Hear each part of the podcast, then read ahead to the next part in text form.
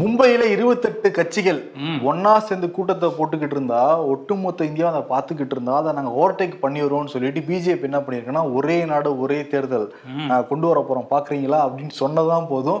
அது எல்லாத்தையும் ஃபோக்கஸை மறந்துட்டு எல்லாரும் இதை தான் வந்து பார்த்துக்கிட்டு இருக்கோம். சரி சிறப்பு நாடாளுமன்றத்தை கூட்ட போறாங்க அஹ், மத்திய அரசு. இதற்கான அறிவிப்புகளை நாடாளுமன்ற விவகாரத்துறை அமைச்சர் பிரகலாத் ஜோஷி நேற்று வந்து வெளியிட்டிருந்தார். செப்டம்பர் பதினெட்டுலேருந்து இருபத்தி ரெண்டு வரைக்கும் இந்த முக்கியமான நிகழ்வுகள் அப்பதான் இந்த மாதிரி சிறப்பு நாடாளுமன்றம் கூட்டப்படும்.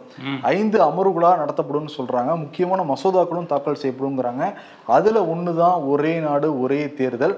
அதன் பின் வந்து பெண்களுக்கான அந்த முப்பத்தி மூணு இட ஒதுக்கீடு சதவீத இடஒதுக்கீடு சம்பந்தமான மசோதா பொது சிவில் சட்டம் மசோதா தாக்கல் செய்யப்படலாங்கிறாங்க. இது எல்லாமே புது நாடாளுமன்றத்தில் நடக்கப்படுங்கிறதும் வந்து சொல்லப்படுது.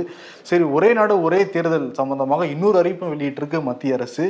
முன்னாள் குடியரசுத் தலைவர் ராம்நாத் கோவிந்த் தலைமையில இந்த ஒரே நாடு ஒரே தேர்தல் சம்பந்தமாக சட்ட விதிகளை உருவாக்குறதுக்கும் அதை நடைமுறைப்படுத்துறதுக்கும் நீங்க ஆய்வு பண்ணி அறிக்கை சமர்ப்பிக்கணுங்கிற உத்தரவையும் வந்து போட்டிருக்காங்க.